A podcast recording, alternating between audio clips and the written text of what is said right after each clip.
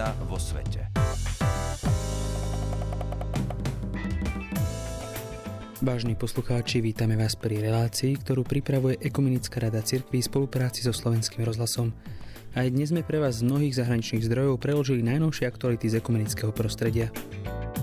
Ako boží ľudia sme povolaní podporovať slabších, znel odkaz Svetovej rady cirkví pre veriacich v Sudáne. Kresťanský manifest digitálnej spravodlivosti požaduje transparentnú a demokratickú diskusiu. Ekumenické hnutie musí spolupracovať, aby sa postavilo proti nespravodlivosti vo svete.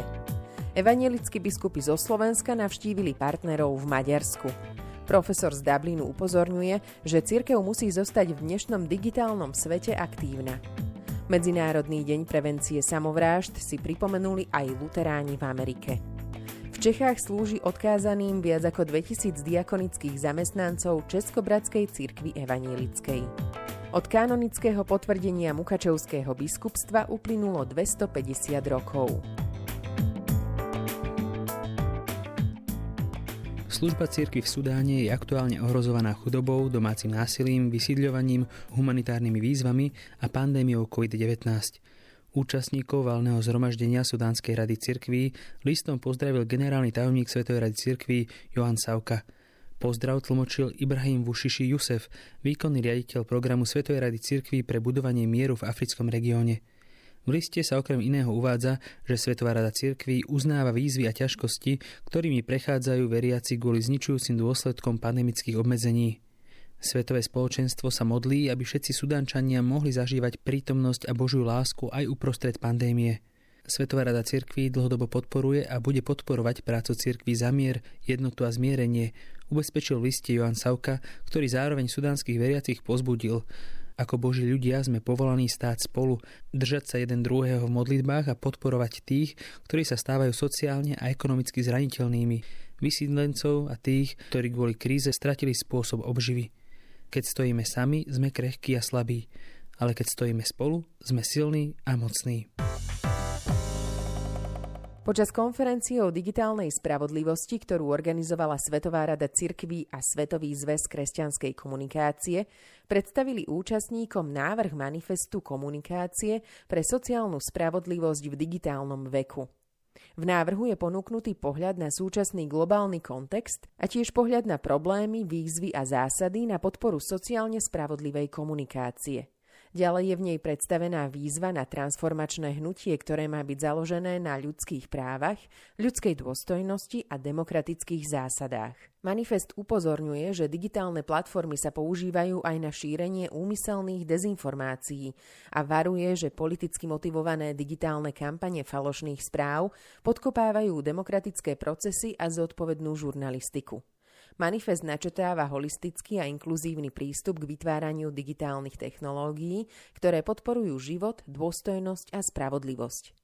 Potrebujeme zásady, ktoré umožnia všetkým ľuďom zapojiť sa do transparentnej, informovanej a demokratickej diskusie, v ktorej budú mať ľudia neobmedzený prístup k informáciám, nevyhnutných pre mierové spolužitie, zodpovednú občianskú angažovanosť a vzájomnú zodpovednosť. Delegácia zložená z kolegiálneho generálneho sekretariátu Svetového spoločenstva reformovaných cirkví navštívila Ekumenické centrum v Ženeve. Účastníci diskutovali s vedením Svetovej rady cirkví o tom, ako posilniť väzby medzi týmito dvoma organizáciami. Radosť zo spolupráce nám dáva nádej v tom, ako spolu čeliť vážnym výzvam dnešného sveta, povedal generálny tajomník Svetovej rady cirkví Johan Sauka. Svetové spoločenstvo reformovaných cirkví predstavilo smerovanie svojej práce štyrmi slovami rozlišovanie, priznanie, svedectvo a spoločná reforma. Skupina diskutovala najmä o dôležitej úlohe obhajoby a prorockého hlasu za spravodlivosť uprostred pandémie.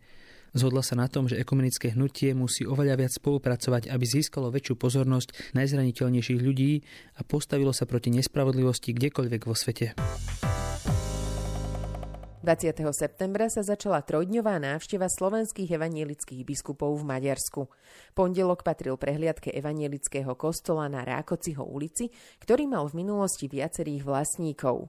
Pri následných rozhovoroch a vzájomnom spoznávaní sa pozdravil hostí zo Slovenska aj námestník ministra zahraničných vecí Levente Maďar, ktorý spomenul spoluprácu evanielickej cirkvy a maďarskej vlády.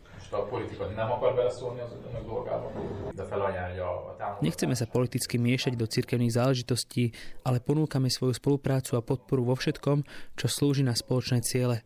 Ja si myslím, že keď vznikne dôvera a pozitívna atmosféra, tak nájdeme odpovede na všetky otázky. Vďaka tomu, že aj na Slovensku, aj v Maďarsku máme silné evangelické komunity a sme si veľmi podobní, tak nevnímame žiadne bariéry alebo múry, ktoré by sme nedokázali spoločne prekonať.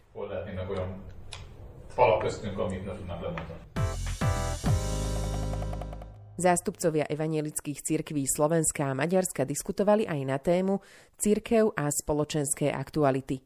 Predsedajúci biskup ECAU v Maďarsku Tamáš Fabíny spomenul aj zmluvu so štátom, podpísanú v marci 2020.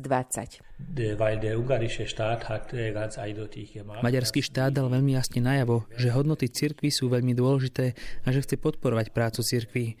Vďaka tomu máme teraz možnosť spokojne plánovať, ako vyplníme najbližších 10 rokov, ktoré fary a kostoly sa budú renovovať, kde môžeme stavať nové cirkevné budovy v okolí Budapešti a zriadovať nové materské školy. Veľkú časť našej zmluvy zahrania, že cirkev je teraz ochotná zriadiť nemocnicu. To znamená, že po 20 rokoch príprav máme teraz možnosť prevziať od štátu malú nemocnicu v Budapešti a cirkevne ju riadiť.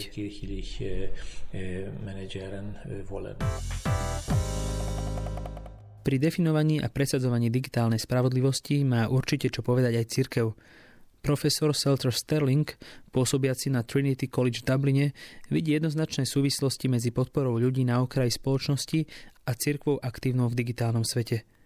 Profesor vníma, že sa nachádzame v digitálnej revolúcii, ktorá je nazývaná aj štvrtou revolúciou. Túto éru prirovnáva ku kombinácii renesancie a reformácie a podľa Sterlinga priniesie hlboké zmeny.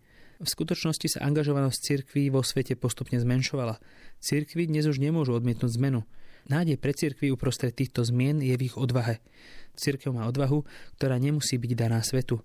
Cirkev totiž stojí v kontexte väčšnosti, dodáva profesor Sterling. 10. septembra sme si pripomenuli Svetový deň prevencie samovrážd. Aj Evanielická luteránska cirkev v Amerike ponúka službu, ktorej hlavným obsahom sú aktivity vedúce k prevencii samovrážd. Ich hlavným programom je štvordielný model s názvom Prelomenie ticha – Jednotlivé modely vyzývajú kážte, učte sa, pýtajte sa a vychovávajte. Cieľom programu je urobiť z neho medzináboženskú neziskovú organizáciu, ktorá poskytuje podporu a zdroje na miestnej, regionálnej a národnej úrovni. V rámci Slovenska bolo slovné spojenie Chcem sa zabiť minulý mesiac vyhľadávané až 300 krát. Prevencii samovráž na Slovensku sa venujú viaceré organizácie, napríklad aj ipečko.sk, čo je internetová online poradňa, kde ľuďom v ťaživých chvíľach radia prostredníctvom četu alebo e-mailu skúsení psychológovia.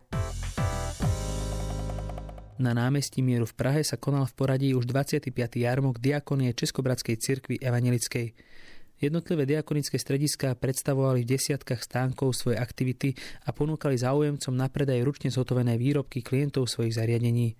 Z pódia sa slovom i kultúrnym programom prihovárali umelci, ale aj žiaci cirkevných škôl. V chráme svätej Ľudmily, dominante námestia, zase zneli pre návštevníkov jarmoku organové skladby. Diakonia Českobratskej cirkvi evangelickej bola znovu oživená v roku 1989 a dnes pôsobí na 279 miestach v Českej republike. Má viac ako 2000 zamestnancov, mnoho dobrovoľníkov, ktorí sa momentálne starajú v 153 zariadeniach o takmer 4600 seniorov a o viac ako 1600 ľudí so zdravotným či mentálnym postihnutím.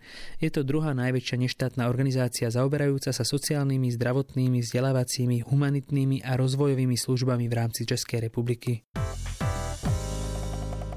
Mukačovská eparchia na zakarpatskej Ukrajine si v tomto roku pripomína viacero výročí. Uplynulo 375 rokov od vzniku Užhorodskej únie a 19. septembra to bolo presne 250 rokov od kanonického zriadenia Mukačovského biskupstva. Veriaci zároveň spomínali aj na vladiku Milana Šášika, ktorý by sa práve v tento deň dožil 69 rokov. Ďakujeme vám za pozornosť. Lúčia sa s vami od mixážneho pultu Táňa Horvátová a od mikrofónu Jana Nunvážová a Pavol Náter.